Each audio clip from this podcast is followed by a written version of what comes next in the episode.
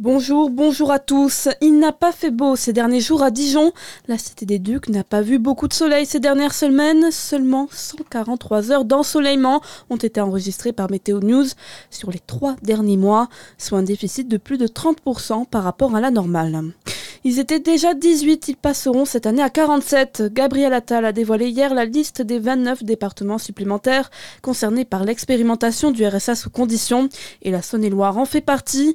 Concrètement, les bénéficiaires du RSA sont invités à réaliser 15 à 20 heures de formation, de stage, d'insertion en contrepartie de l'allocation.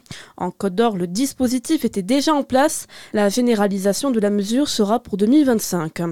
Ils veulent franchir la barre des 10 000 visiteurs. L'association Qui organise le concours complet d'équitation de Saulieu en Côte d'Or voit grand pour sa quatrième édition. Sportivement, le concours reste le même, avec trois épreuves. Cependant, le staff se professionnalise, avec l'arrivée notamment de Louina Gourski, qui officiera au JO de Paris et qui s'occupera de la gestion du cross à Saulieu. Il y a également quelques nouveautés, comme l'organisation d'une course à poney. Le concours complet international de Saulieu se déroulera du 21 au 25 août. Dans l'actualité également, il reste mobilisé. Les agriculteurs continuent leur action. La Confédération paysanne appelle un rassemblement cet après-midi à 14h place de la République à Paris. Une mobilisation paysanne et citoyenne pour réclamer notamment un revenu paysan. Ils étaient déjà réunis le matin à Versailles ou encore au niveau de la Porte de l'Étoile à l'appel de la coordination rurale. Et à ce propos, les 72 gardes à vue ont été levés hier soir.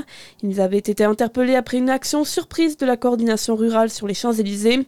Aujourd'hui, avant-dernière journée du Salon de l'agriculture Porte de Versailles, Christophe Béchu et Marc Fesneau, ministres de la Transition écologique et de l'Agriculture, ont été chahutés hier. Aujourd'hui, Valérie Ayé, tout juste nommée tête de liste de la majorité aux élections européennes, est attendue sur place.